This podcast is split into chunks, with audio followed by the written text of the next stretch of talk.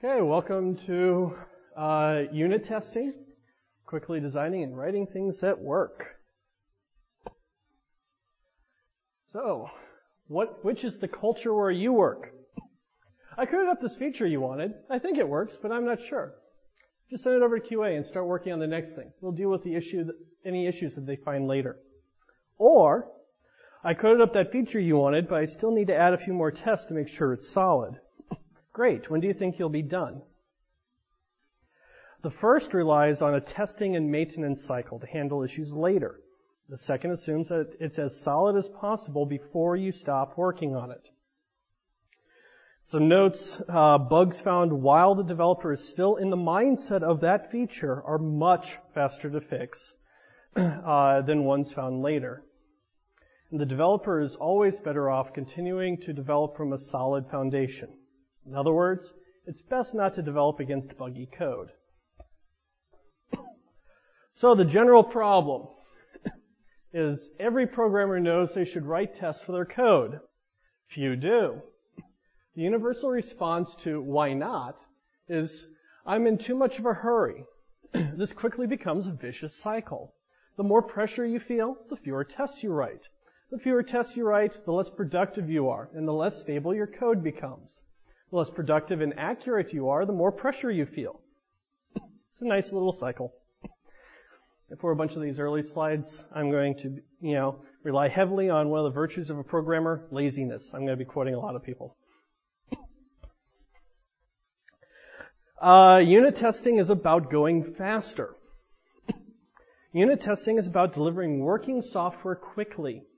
It means you need to be able to write the code quickly, get it to work, avoid and fix defects, and be able to change and maintain the code in future.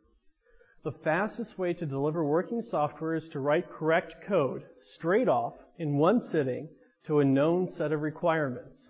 Most programmers can't write code that's perfect, and most customers change their minds about features they want. This is a good thing. We're embracing change. Your response as a programmer to the reality of imperfect code is to write unit tests to check your work. when to write tests. Martin Fowler makes this easy for you. He says, whenever you're tempted to type something into a print statement or a debugger expression, write it as a test instead. Here are a couple of times that you'll receive a reasonable return on your testing investment. During development, when you need to add new functionality to the system, write the tests first. Then you will be uh, done developing when the test runs. I'll actually spend a significant part of this talk talking about exactly that. Uh, writing tests as part of the development process, not after, as part of the process. And during debugging, when someone discovers a defect in your code, first write a test that will succeed if the code is working. Then debug until the test succeeds. This is a great technique because it means you will never see the bug again because all of us that have developed for any period of time know that we will get the same bug over and over again, you know, as the, as the software, you know, ages. You do this, you'll never see it again. Or if you see it again, you know exactly what broke when, you go fix it.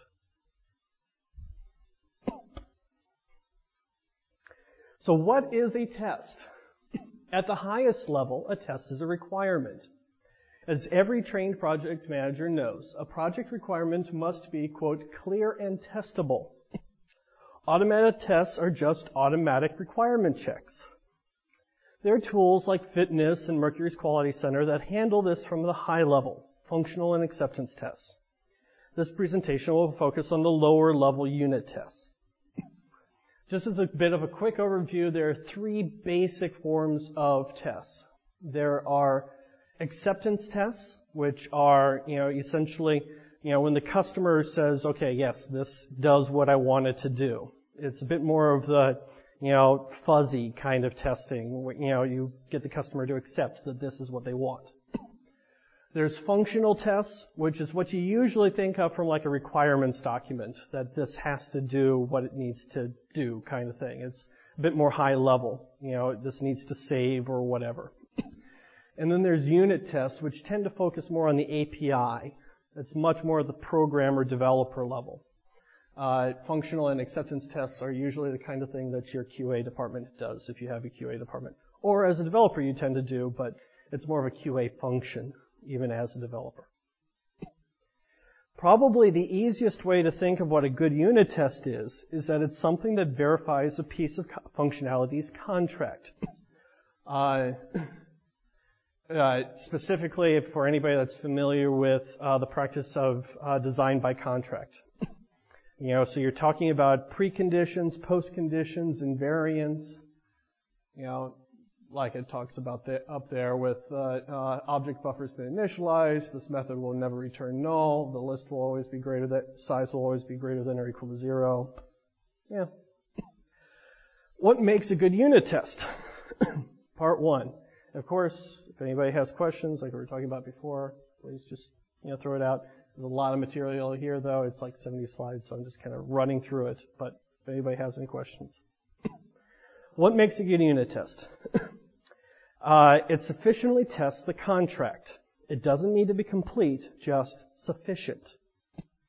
So if it's complex code, then have lots of tests. Just, you know, duh. If it's a simple accessor, then you don't need a test. You don't need a test for the getter on your beans property. Just stupid. Uh, most things are in between you know, for most of the functions that you write, particularly public functions, you usually have like one test, two tests, unless, of course, it's something complicated.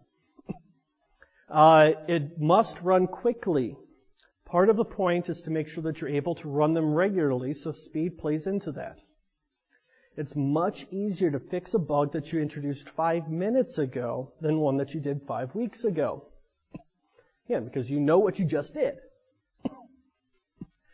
Um, we'll talk a lot more about it, the need for it to run quickly later. Uh, and tests are independent. If you have dependencies between tests or have to do tons of setup, then it's a pain to write tests and to run them. Loosely coupled functionality enables independent tests. Right? Loosely coupled, highly cohesive code.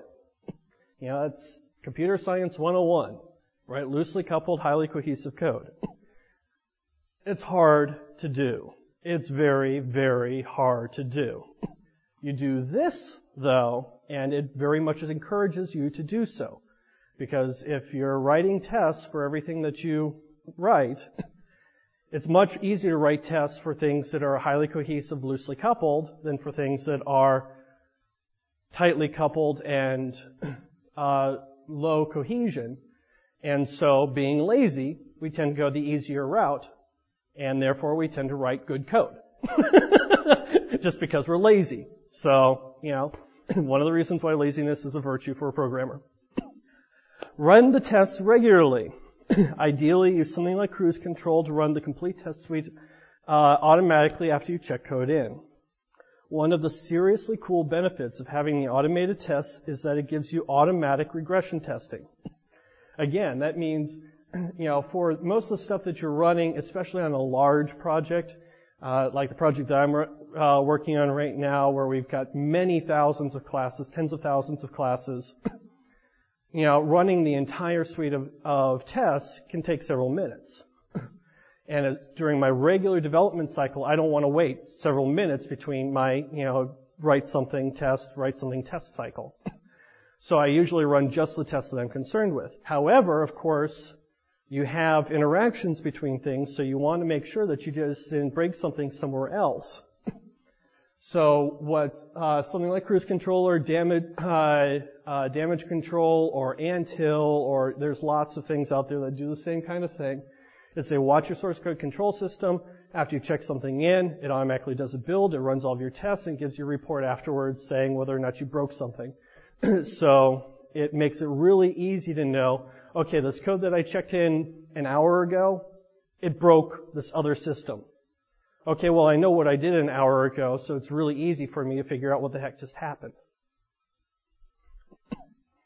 Uh, you can be fearless when you need to make changes because you don't have to worry about what you might have, that you might have broken something.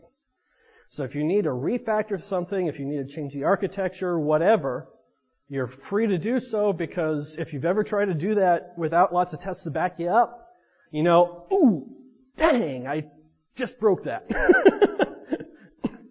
uh, with tests to back you up, you know that if you, if you, you know, if you're very careful along the way and everything, the moment you break something, you know. And that way it makes it much, much easier rather than, oh crap, you know, I broke something, you know, two weeks ago. Writing good tests. If you do all the stuff that you're supposed to do anyway, loose coupling, high cohesion, etc., writing tests is really easy. Seriously. Loosely coupled and highly cohesive software is much easier to test than tightly coupled systems or ones where it's hard to tell what something is really for. Low cohesion. There's a lot of patterns for making that easier, like inversion of control, strategies, etc. If you use something, you know, a lot of the modern frameworks like Spring and the like that uh, do inversion of control, this, these kinds of patterns just fall out naturally because again, it's just the easiest way to do it. Writing the test before you write the code guarantees that your code is testable. Because obviously you wrote the test before you wrote the code, so you're going to be testable. With very few exceptions, code that is hard to test is a huge flag that design is bad, i.e. tightly coupled and low cohesion. Because about the only time that you have a hard time testing something is when it's highly coupled with low cohesion. So, an example of how to think of tests. Here's a typical, you know, kind of function uh, or requirement statement for, you know, if I need a particular, you know, function and I need somebody else to write it for me, this is what I'd ask of them. You know, this is a essentially function requirement. Required functionality for a piece of, for a particular service, get versions for product ID, is the ability to get a list of all versions for a given product ID. If there's no product for that ID, then an exception is thrown. if there's no versions for a valid product ID, then an empty list is returned. You know, functional specification. the tests that are needed, starting from the easiest to the hardest, if there's no product for that ID, then an exception is thrown. It's a precondition. If there's no versions for a valid product ID, then an empty list is returned. Postcondition. If there are versions for a product ID, then a non-empty list of all the versions is returned. Postcondition. Here's Ruby. I know this is a JUG, but uh, uh, there's those tests implemented in Ruby. You know, test invalid product, where I get the versions, uh, passing in a known invalid ID, and, I, and assert false because it should not have gotten to that point. It should have thrown an exception. You know, should have thrown an exception, but got, and I say what I got. uh, test no version for product, and I get it for a known product uh, that, or a product ID that I know there are no versions. I just uh, assert that the length is equal to zero, got version back. Uh, and the test list of versions for product, you know, same kind of thing. I know this one has versions, etc. Really basic. One of the points to be made here, and we'll see it when we talk about JUnit and the rest, is that your unit tests should only uh, tell you know be verbose. They should only be chatty. They should only tell you anything if something goes wrong, with the exception of if everything goes okay, it should say okay or you know build successful or whatever. You know, there should be a, affirmation message saying that, you know, something happened and everything is okay.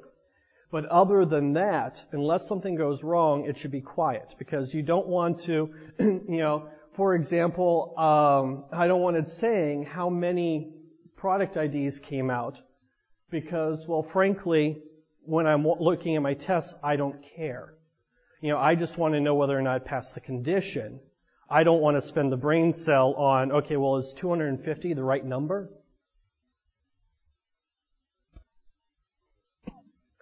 Uh, tools to help make testing easy. The de facto framework that everybody uses in the Java world is JUnit. There are a few others, TestNG, etc., but JUnit's what basically everybody uses. There's clones in pretty much every language, like NUnit and C Sharp. And here's an example. I know you can't read it there, but that's an example of uh, C Sharp testing with NUnit.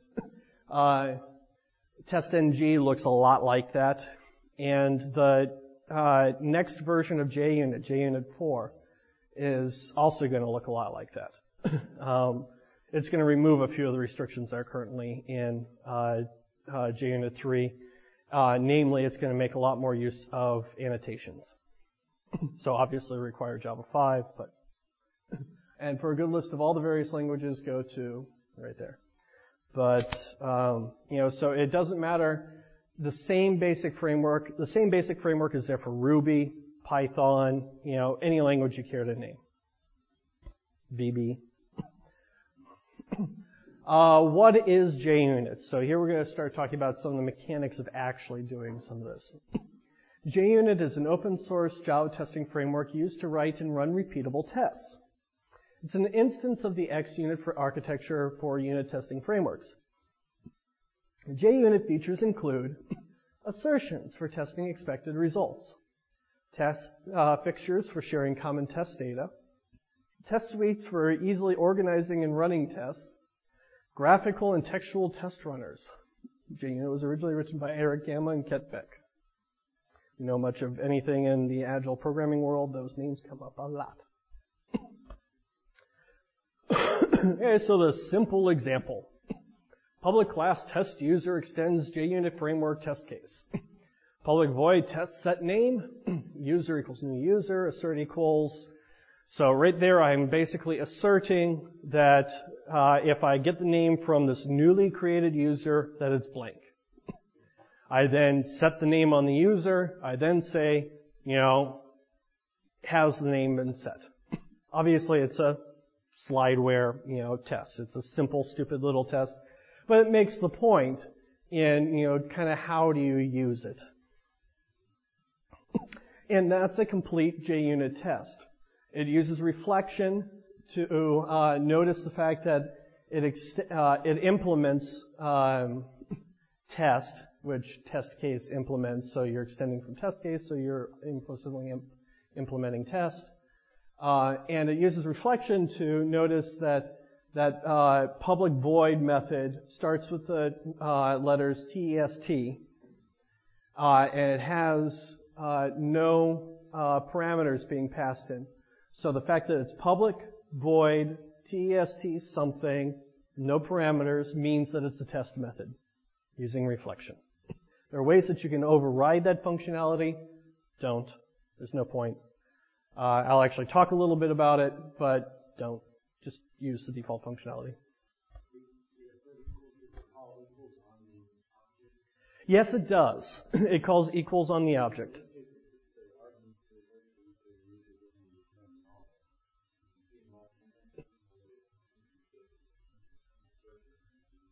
Um, I think you'll get a null pointer exception. If uh, get name return null. Get null user were null, you'd get a null pointer exception. But if user dot get name returns null, then I don't think I don't think you would get null pointer exception. I think it would just I think the assertion would just fail. In I, yeah.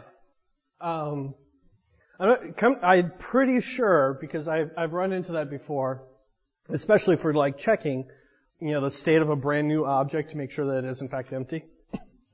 Um, that I've done that, and I think it does throw you an NPE.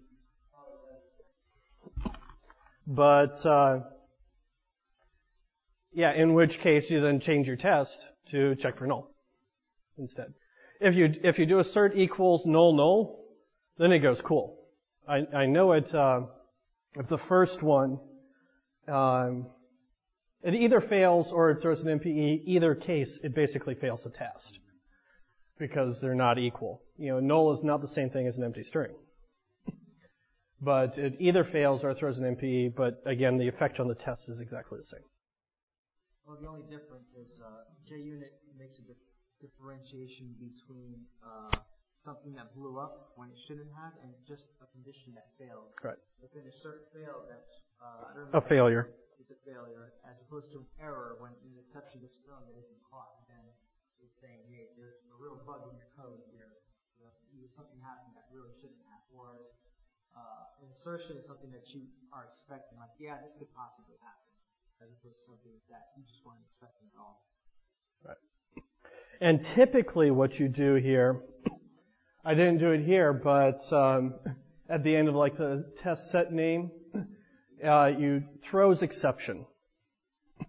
Because, you know, quite often when you're writing your tests, you know, you can put in things, you know, uh, like you're doing file IO or whatever, and it's going to throw a checked exception. You don't want to have to bother with a, you know, try catch nonsense. It's test code. And, um, the unit framework, you know, just kind of automatically swallows that exception and does what Patrick was just talking about. It gives you the error, but you know, it just makes things a little bit easier. And most of the tools, like an IDEA, for example, there's the unit test plugin. When it creates a test for you, it automatically th- puts the uh, throws exception at the end. So you know, you don't need the try catch in there. You just let it throw the you know the exception right out of the method, and the framework will catch that and you know show it as an error.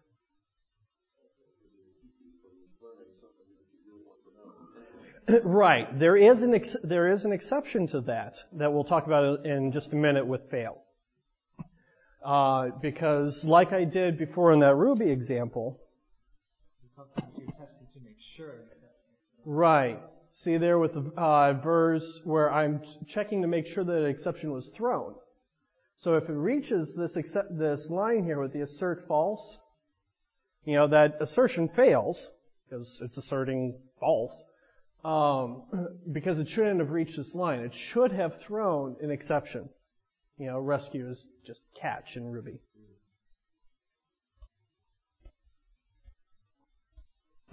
And we'll see that in a minute with uh, JUnit. So some notes on the simple example. All JUnit tests implement the test interface, typically by extending the test class, uh, class, test case class. The testing harness can automatically determine what to run by looking for any method that is public, returns void, and starts the test. Test conditions are asserted. On the previous screen, for example, we were asserting the equality of two values. Um, in uh, previous versions of JUnit, the uh, method name used to be assert, but obviously that ran into problems with JDK 1.4. So they changed the standard assert to be assert true, as opposed to assert equals, because assert equals only, you know, uh, does it for when you're comparing, uh, you know, equality of two values, as opposed to like making sure that the length is greater than zero, for example. So that's when you use assert true. Um, if it makes it through the test without any assertions failing, the test is considered to have passed.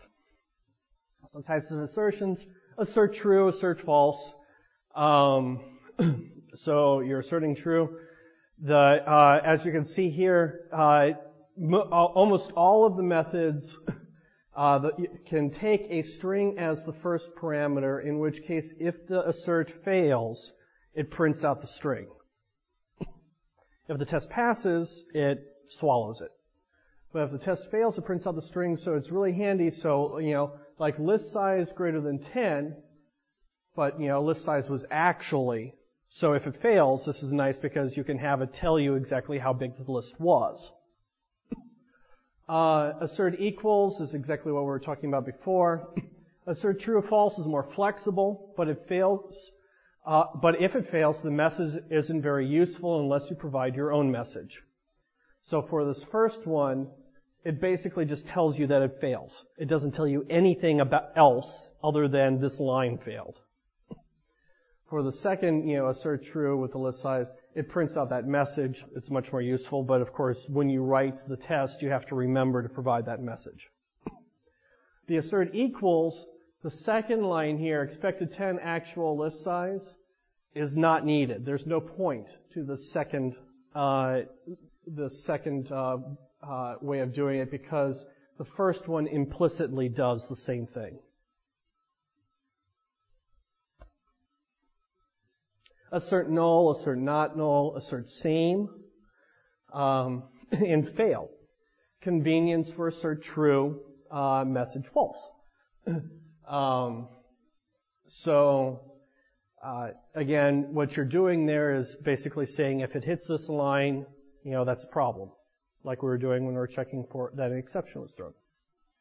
Uh, used to indicate the point of code should not have been reached. For example, an exception should have, should have been thrown. So, uh, example using fail, test bad load, you know, try, user load, bad ID, fail should have thrown a persistence exception, catch, yeah. So er- errors and failures, as Patrick was just saying, at the end of testing, JUnit reports three statistics with an implied fourth. Tests run, the number of tests run. Uh, that's not the number of asserts done, it's the number of test methods done. Uh, failures, the number of assert whatever statements that failed. Uh, errors, the number of uncaught exceptions, and passed, you know, the implicit one, just a little bit of math there. So throwing exceptions. The test methods must be public, have no return value or arguments, and begin with test. Uh, it can throw anything, so it's common to have all the tests throw exceptions so that you don't have to worry about dealing with try catch in your test code, as I was talking about just a minute ago. If an exception is thrown, it's counted as an error as opposed to failure. So, running JUnit. There are three basic ways to run a test. Within your IDE, as a GUI using uh, test runner or as a text uh, as text using either JUnit Text UI test runner or Ant or Maven. Uh, so running JUnit in IDEA, which is my preferred IDE, you just it's got built-in JUnit functionality and it shows you nice, pretty pictures with you know little statistical data and all kinds of stuff. Really nice. If it fails, the stack trace has uh, live links in it, so you can kind of walk through the stack trace and see exactly where it failed and all that kind of stuff. Just really nice support. Uh, Eclipse has the same kind of support. Uh, pretty much any modern IDE has of support. Everybody supports JUnit. Running JUnit as a GUI, I don't know anybody that does that anymore, just because your IDE has it. But uh, that's what it looks like inside the GUI. When you read the testing literature, they always talk about coding to the green bar. That bar right there is red because I had two errors. uh, the moment that everything passes, it's green. Uh, so coding to the green bar just means coding to make sure that everything passes. And running JUnit as text, you know, there's the form, uh, or you can use Ant to do it. Using Ant, you can also easily have it do reports using the JUnit report task, which is really nice because it'll spit out web pages um, with you know just all kinds of nice uh, information in it. Uh, so you can see the fact that you know the whole package structure and everything else, especially again for large projects, this is wonderful. Especially when you use some, an automated build uh, and testing system, this is great because it spits out a report uh, that you know you can go check, you know, you put it up on your public server, you can FTP it out there, if it's on your build server or whatever, you know, it spits out a web page. Other options for running tests. In IDEA, you can tell it to run tests for the entire package, a particular class, or a particular test method. In Ant, you can use the batch test subtask of the JUnit task to run a specific batch of tests. The JUnit report task is usually used to process the results of a batch test run. Both IDEA and Ant have lots and lots of options for customizing what it takes, what tasks are run and how. Uh, Eclipse does too. Um, so you have lots of options. Putting together a test suite. So I'll tell you how to do it, and then the next slide I'll tell you why you would never, ever, ever, ever want to do this. But here's how you can. Uh, public static test suite. If you have that method, that signature in your test case, it will use that. Uh, the, this way you can specify exactly what tests are run and in what order. If suite is in your test class, it will it won't use the automatic detection of tests. So it won't use reflection, it'll use that method. Um, there's an alternate uh, idiom for test suite where you can pass it a class instead of a test case. which uses automatic detection of tests in a test case, but it allows you to string together test cases. This can be handy if you have a few test classes that should be run together, like for integration testing. That's the one exception to where it may make some sense to use this test suite uh, functionality. Um, for the most part, there are better ways to do it, but that's the one exception to where it kind of makes sense. So why test suite is generally evil? Uh, it's duplication. You've already declared the test. Let it do the work of finding and running it. So if you do the suite, you can forget to add your test to the suite. You know, let it figure it out. The order of your test shouldn't matter, which is another one of the reasons why people sometimes use the suite is because they want to run their tests in particular order. But if your tests are independent, their order doesn't matter. If they do, if the order of your tests do matter, it's a flashing red light with air raid sirens. The tests are either poorly done or that they are te- what they are testing is poorly designed. They're too highly coupled, for example. If you want to temporarily disable a test, it's easiest just to prepend XX to the name or just do something to break that pattern of having TEST at the front. Which both causes it to not be run automatically and it makes it obvious when you look at the test that it's not being run. It's recommended practice to separate the tests that you run all the time, uh, standard unit tests, and those that are too expensive to run all the time, for example, integration tests, by either package or directory structure. uh, that way it reduces maintenance by not having to maintain test suites and makes it clear which tests are for, which, which tests are for and how often they are run. So, running tests automatically. Whereas, running the complete test suite regularly makes sure that the minimum amount of time has passed between the test breaking and discovering that fact. Whereas, running a complete test suite can take a long time and therefore being impractical to run reg- uh, regularly manually. Whereas people are forgetful, and even when, when it would be quick and easy to run the test, they will forget. Therefore, be it resolved, a tool such as CruiseControl should be used to automate the re- execution of regular builds and running of test suites. Therefore, be it resolved, when a developer checks in code that breaks the test, notification should be sent so he, she can fix it quickly. Therefore, be it resolved, if the offending developer does not immediately start fixing the problem, a wedgie should be administered once an hour upon the hour by all the other developers who are being spammed because the tests are broken.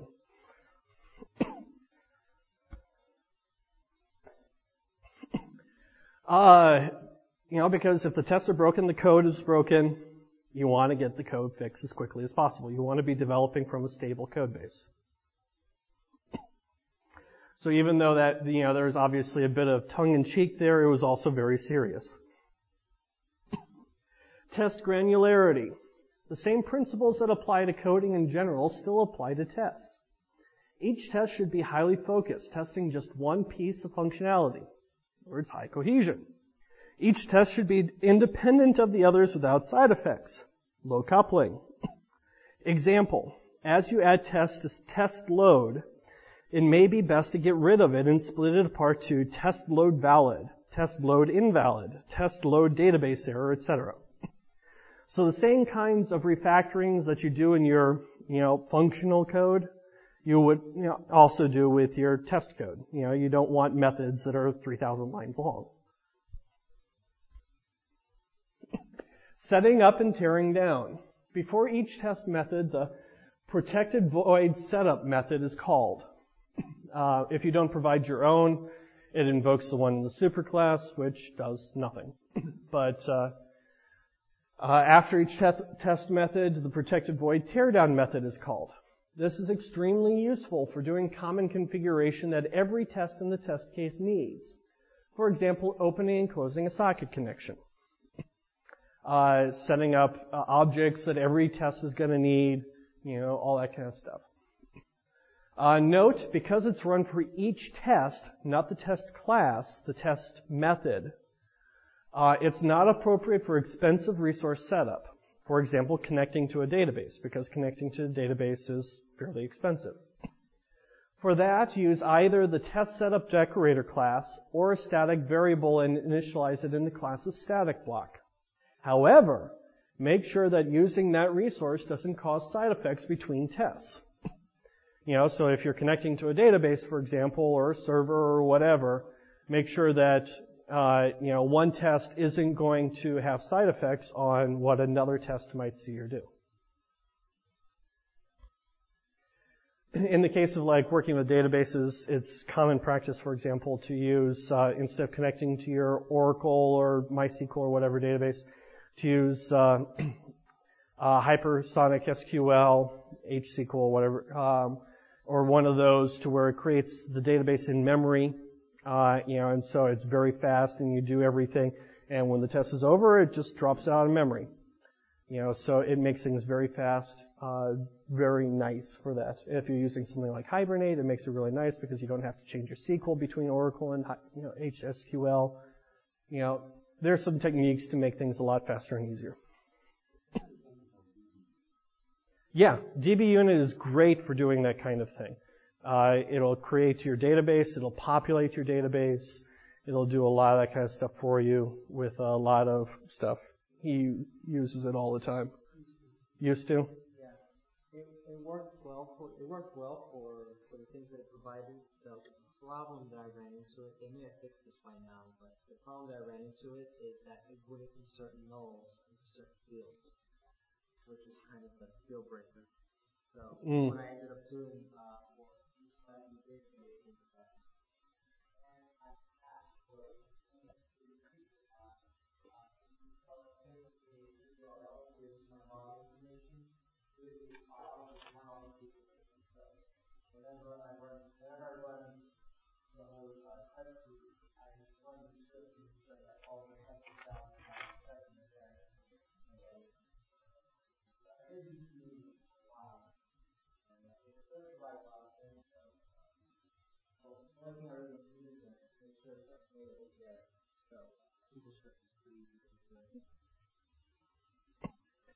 Um, we'll probably, we might talk about it kind of after the presentation because it's a little bit of off topic, but I know like uh, Ruby on Rails has a similar kind of thing to where you can set up a, a configuration file and it'll automatically populate the database for you and, you know, it makes it easy for you to check against those values and that kind of stuff.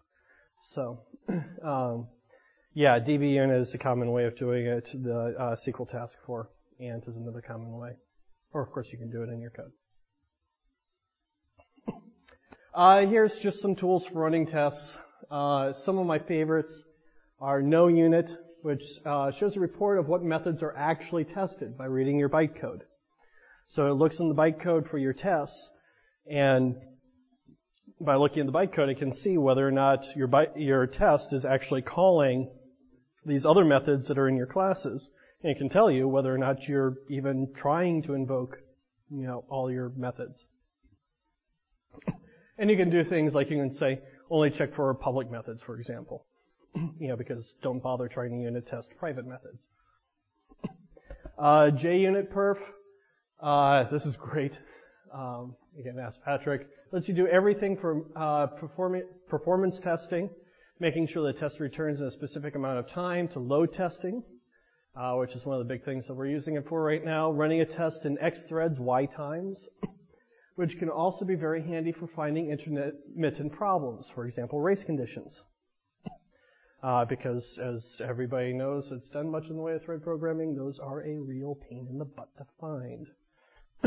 um, jfcUnit, if you do any swing programming, uh, provides some nice tools for making it almost reasonable, almost reasonable, to test swing code.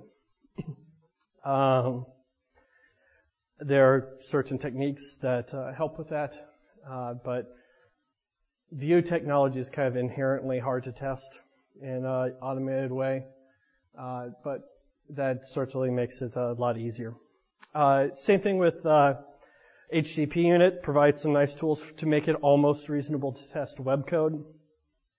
Uh, StrutsTestCase provides a mock of struts that can be run outside of the servlet container for testing. So your unit tests don't have to hit up against, you know, a Tomcat server. Uh, Cactus, the best way to test J2EE, uh, particularly EJBs, it's ridiculously complicated, but that's because testing code in J2EE containers is very complex. An alternative is to use MockEJB. It's best having to avoid this altogether by using dependency injection. So if your services and the like are done as POJOs, plain old Java objects, you don't have to worry about it. But if you're uh, silly and writing uh, EJBs themselves, then um, you have to worry about it. There's much better solutions. Uh, naming conventions. You can name your test cases anything you like, but recommended practices for pending test before the names of the classes you're testing. For example, test customer DAO. Another common uh, naming convention is like DA or uh, customer DAO tests. Um, the Spring team, for example, uses that convention. You usually just you know put test somewhere in there and uh, just be consistent. As long as you're consistent, you're cool. But uh, like on my team, that's the convention we use. Test names should reflect what it is that uh, they are testing, obviously. But what does that mean? For example, test something where XXX is the method being tested. This is nice because it makes it obvious what method is being tested and works well with tools. For example, an IDEA with a unit test plugin, you know, I've got, you know, user and I've got the method load. I can hit uh, Control Shift T and it'll automatically create a test load method for me with all this stuff. And, you know, if I'm in my test, I can hit the control shift T again. It'll bring me back to user test, you know, because it's got that little pattern in the name that I can use for moving back and forth. Um, so it just makes it really nice, you know, tool support. But, or test XX where XX is not a method name. This is needed when testing several methods together, or when it takes multiple tests to run a test method, like the test load example being broken apart earlier. You know, obviously if we, you know, refactor that into the other names, you know, we don't have methods with those same names, so, you know, it'd break that pattern. Showing test names, tools like TestDox, uh, can be used to uh, create pretty names from test cases. um, so example, you know, test foo extends test case. Test is a singleton. Test a really long name is a good thing. Uh, as people, anybody that's ever taken a look at my code, I do write method names this long. Um, because, you know, descriptive is better. You know, there's, we're not writing to 4K anymore. uh, so that generates, if you run it through uh, TestDox, you know, foo is a singleton, a really long name is a good thing. You know, so it just kind of pretties it up and encourages you as a developer. You can run reports, you know, like for the entire thing, and you can run, run a report, and it just looks more English-like. Uh, pretty is good. Uh, there are plugins for IDEA, for IDEs like IDEA that will do the same thing when they display test. Anyway, testing public-private code. This is a common uh, question with like JUnit because usually you're testing your public methods off of a class because that is essentially your published API. but sometimes you want to be able to um, test the private or protected methods of that class. For protected code, you can override the class in your test. So, you know, class A uh, protected int m return 2. Class B extends A. Uh, I'm obviously using uh, Java 5. Uh, int public int m returns super m. Uh, as the, those of you that uh, know the JLS know, you can always make something more visible in a uh, subclass. You can never make it less visible, but you can always make it more visible. So what I'm basically doing is in B, M is now public instead of private, and so for my test case, I can call it. And of course, B can be a um, inner class inside my test case. So I don't need another Java file for it. For private and protected code, you can use reflection. uh, so you have test a private int m. Uh, class my test case extends test case uh, public void test throws exception. And I'm just using reflection to get a hold of it. Because of course in Java, visibility is a suggestion. Um, with reflection, you can always get around it. um, you know, right there with the set accessible true, I just made it so I can get to that method, regardless of the fact that it says it's private. Uh, which is one of the reasons why I kind of laugh whenever people talk about, well, like in Perl, you know, everything is essentially public. It's like, yeah, true. So is it in Java too? You know, you can always get to it. Um, it, the visibility is more of a, please don't go here. You know, it's kind of like closing the door to your house kind of thing. um, as opposed to putting locks on the door. And you can't put locks on the door with Java. Uh, common code. There's nothing that says that you have to extend directly from the test case class. If you have a number of test cases that require common setup and utility methods, create an abstract class that extends from test case that your classes can extend from. Uh, I use that quite extensively in uh, in my project uh, because you know I'm doing a bunch of Spring stuff, and there's I have to uh, create the bean factory and all this stuff. Every single test case needs to do it. So I have a, a base, uh, you know, Titan test case class. Titan's the name of the project. Um, that all my test cases extend from, and its setup method creates the bean factory and everything else that every test case is going to need. So my the classes, the test cases that I write don't need to you know worry about it. It's automatically taken care of for them. So, what is test-driven development? This is where we start talking about how do you make sure that you actually do have tests for everything. Uh, we start by writing some client code as though the code we wanted to develop already existed.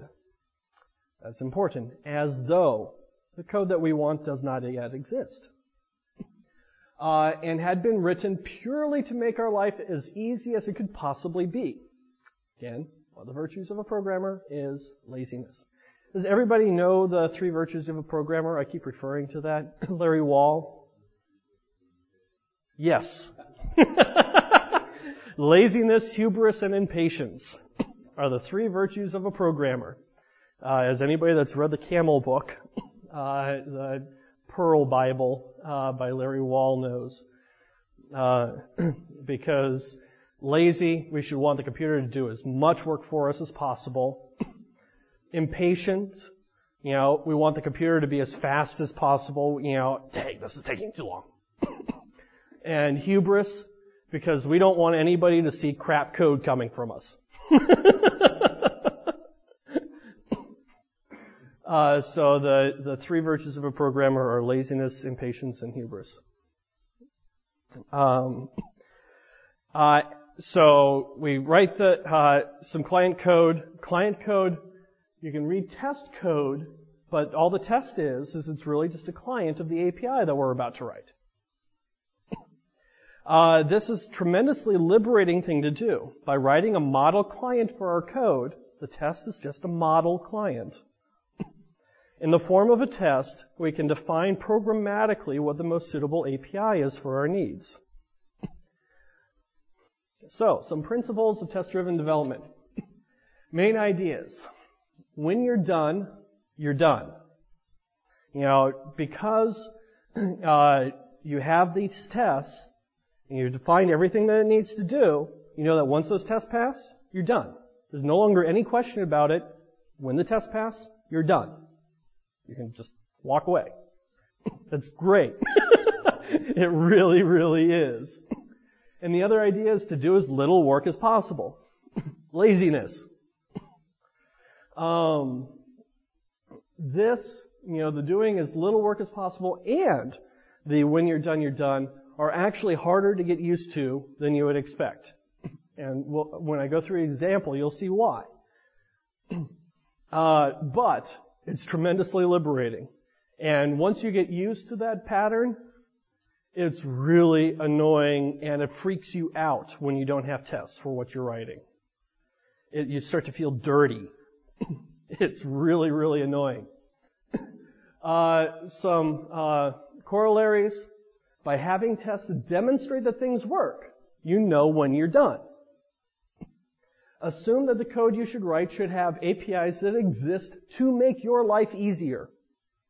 You know, if you're writing an API, your job is to make the client's calls as easy as possible. You're the client. So, you know, make it as easy as possible. By having tests, you can refactor things to make them even simpler and be assured of the safety of doing so. Because you know that as long as you make, when you make those changes, if the tests still pass, you're golden. If the test breaks, oops. Doing as little work as possible. Baby steps, baby steps. Bill Murray from What About Bob? Anybody that's seen that movie? That was one of the best movies Bill Murray ever did. um, sample work list. So, you know, before we did like our requirements document, this is the same kind of thing. I'm basically defining, you know, essentially these are the tests that I'm going to need to write in order to prove, in order to write my function. So before I've written a line of code, I wrote up, you know, a quick little, you know, list of these are the things that it needs to do that I need to verify. So I'm just going to kind of run through it. You can uh, go through it a little bit slower later, but the first item that I need is a way to load users. What's the simplest way that I can ask a user to load? Well, first thing that comes to mind is user load. So let's write a test uh, to see how well that would work. So there's the test. Since user load hasn't been written yet, this won't even compile. Remember when I wrote that list, I had written no code. Compiling. The fastest way to get this to at least compile, because again, we're lazy, add this to the user class. Public void load. Woo! It compiles. There. First item on our list is done. Writing the test. Uh, for the second item, which the second item was username for uh, user 9999 is jmore. So uh, test load throws exception, and I set the model ID in my test to 999. I assert that uh, when, right there, uh, before I call load, that it does not yet equal jmore. I call load, and I want to make sure that it call, says jmore now. The test fails. Uh, what's the fastest way to get the, a working test? Set username jmore. The test passes. We're done. Seriously. Walk away. For that test, you're done. So now first name uh, for user 999 is Jim. You know, let's add bummer it failed. First name, yay, it passes now. Username for user 9998 is smore. Uh, there's the test. When it runs, it fails. So, you know, there. Yay, all tests pass. What if the user doesn't exist? Um, so there's my test, and there's the fail uh, technique I was talking about before. When it runs, it fails because it doesn't throw that exception currently. There's the code. Uh, throw a new illegal exception. There's a problem loading user. Yay, all tests pass now. Was there a problem loading? Let's say that a legal exception should be also be used if there's a problem loading. What could go wrong while loading? Well, the database or network could be down. Shoot. We need to make sure that the values are coming from the database. Better add that to the list. Load values from the database. So there, you know, we start loading the values from the database. We catch the SQL exception. We th- uh, throw the illegal state exception. You know, close all open resources. Ouch, that was a lot of work between uh, runs of the test. Uh, fortunately, all tests that we had before still pass. That's the important line. Because we didn't write a whole bunch of stuff here without stuff that, you know, already kind of proves that we were get, you know, thinking right about how to populate the objects, how to do all this stuff.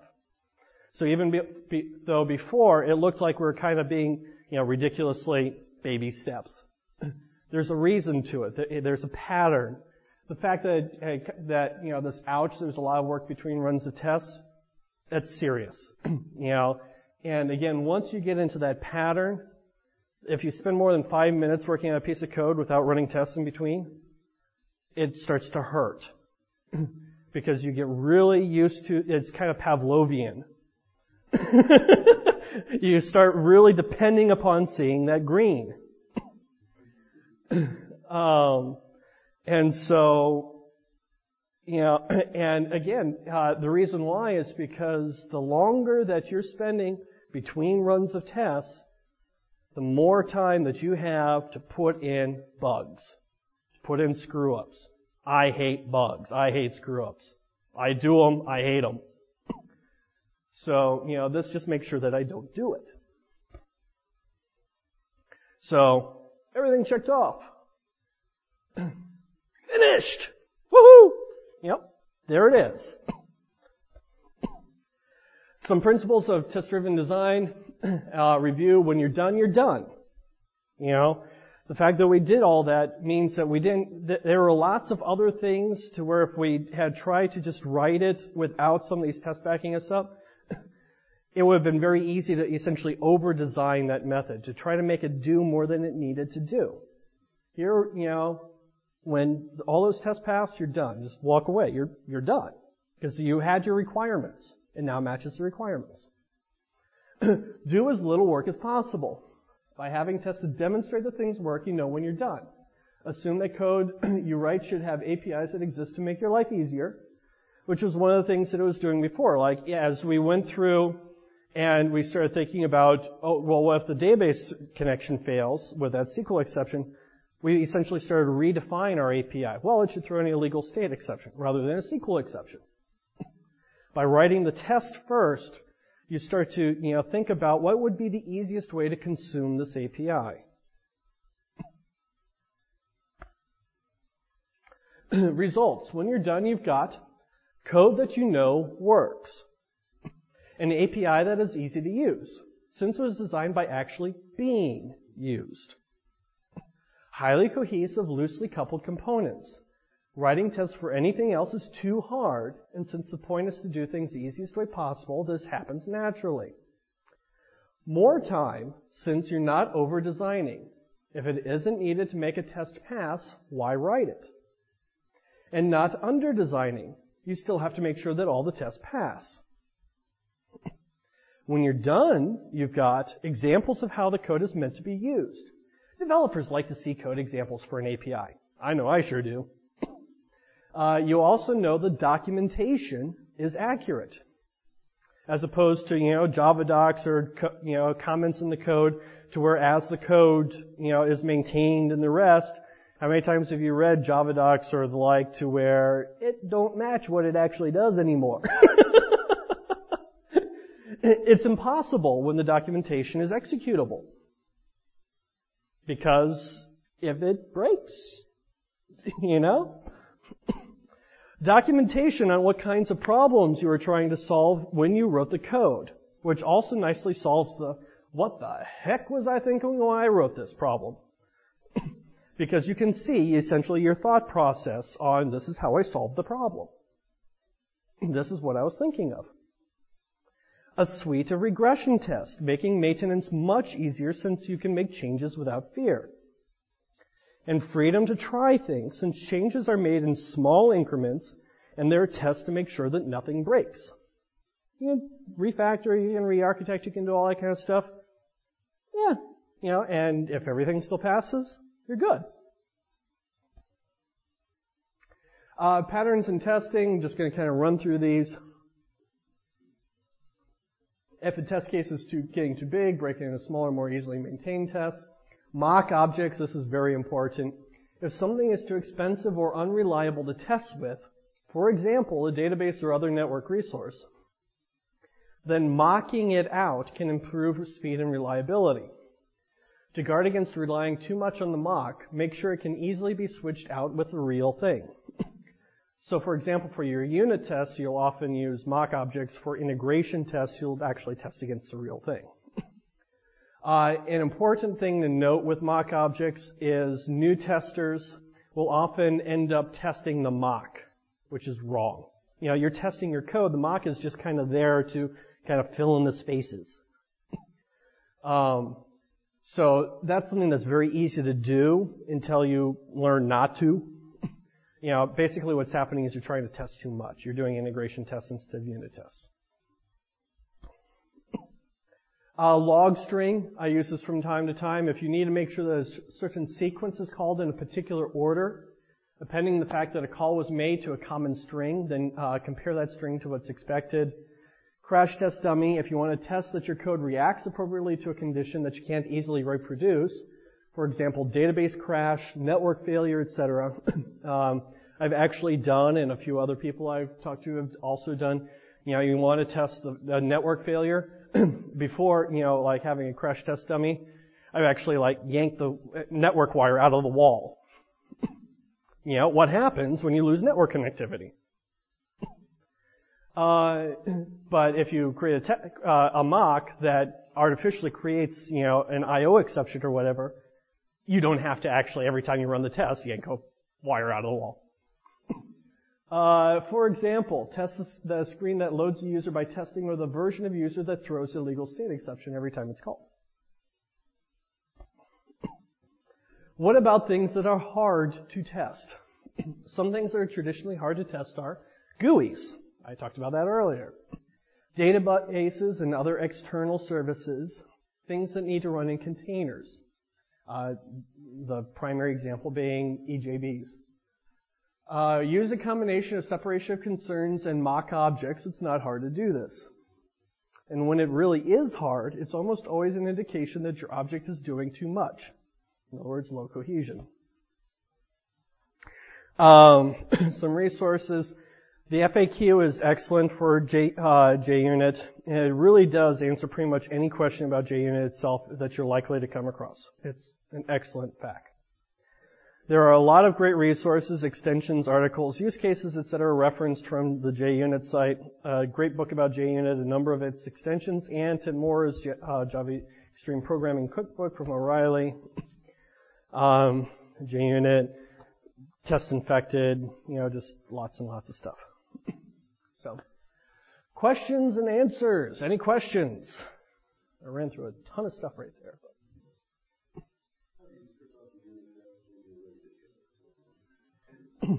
um, there's a number of easy way to do that, ways to do that. The most common way is you put them in a separate directory structure. So, you know, um, uh, another way to do that is if you're using, you know, like test class name or, you know, use a naming convention.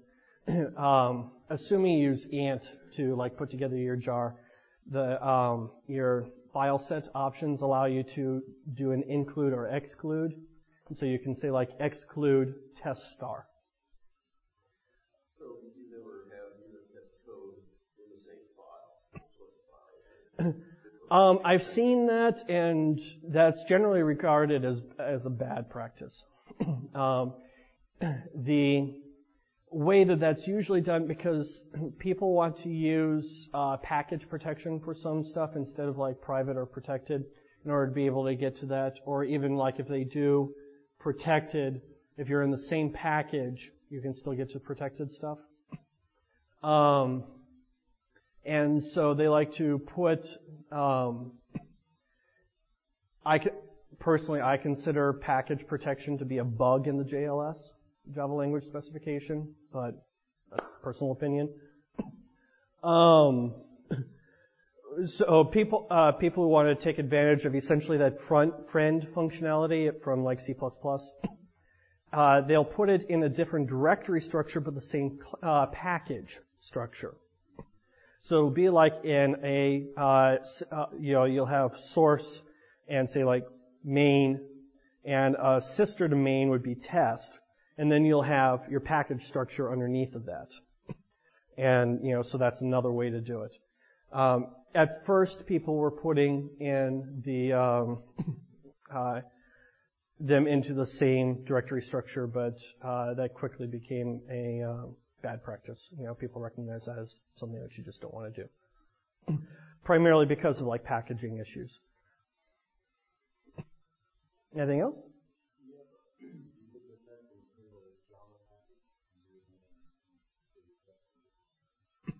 Uh, the way that we do it is, uh, for example, uh, a uh, one of our package uh, package structure is like ast uh ast.titan dot uh, ast.titan.model. Uh, the uh, companion test package for that would be test.ast.business.model or whatever, titan.model. Yeah, other and other people do it differently, but um, you know, again, you can put it into the same package structure, just in a different directory. This is what I do. I Yeah. do the same structure, but I have, but I have a directory for the regular source files and then another directory just for the test source files. So that way when I'm compiling, if I'm just doing a build, then the test classes don't even get compiled. So I'm just telling it compile what's in this directory, build the jar file. Exactly. So, uh, so that makes that part easy. And, uh, when I do run the test, then I compile stuff in the main directory first, and then I go and compile all the tests. and run it. Anything else? Any questions about like the test-driven methodology? You know, why you would do that, or you talk about uh, an automated build tool Mhm. informing the person who wrote something, um, does that mean you have to run the whole test suite for every check-in? What happens if of people check in?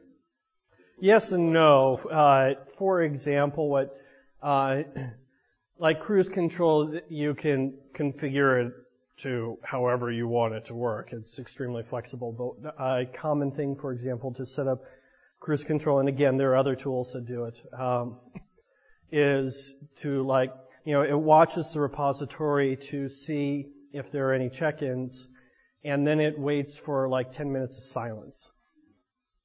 Um, and Can't know who wrote something.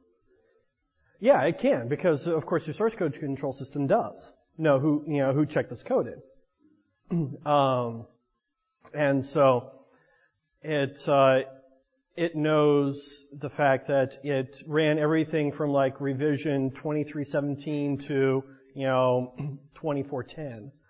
You know that's all the new stuff, and uh, um, it says, well, the last time I, I ran my tests and everything passed at 2317, um, and now at 2410, they don't pass anymore. Somewhere inside there, obviously, something broke. And it, uh, if there is only one person that did something, it can send an email off to just that one person. Typically, you set it up to spam the team. Because it's the team's responsibility to make sure it's fixed. And if it's like me that broke it, you know, like, you know, that wedgie comment that was made before, you know, you're gonna get the team on your case to make sure that it gets fixed. so. That answer your question?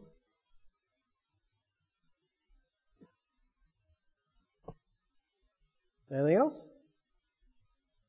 There's nothing else, and thank you everybody.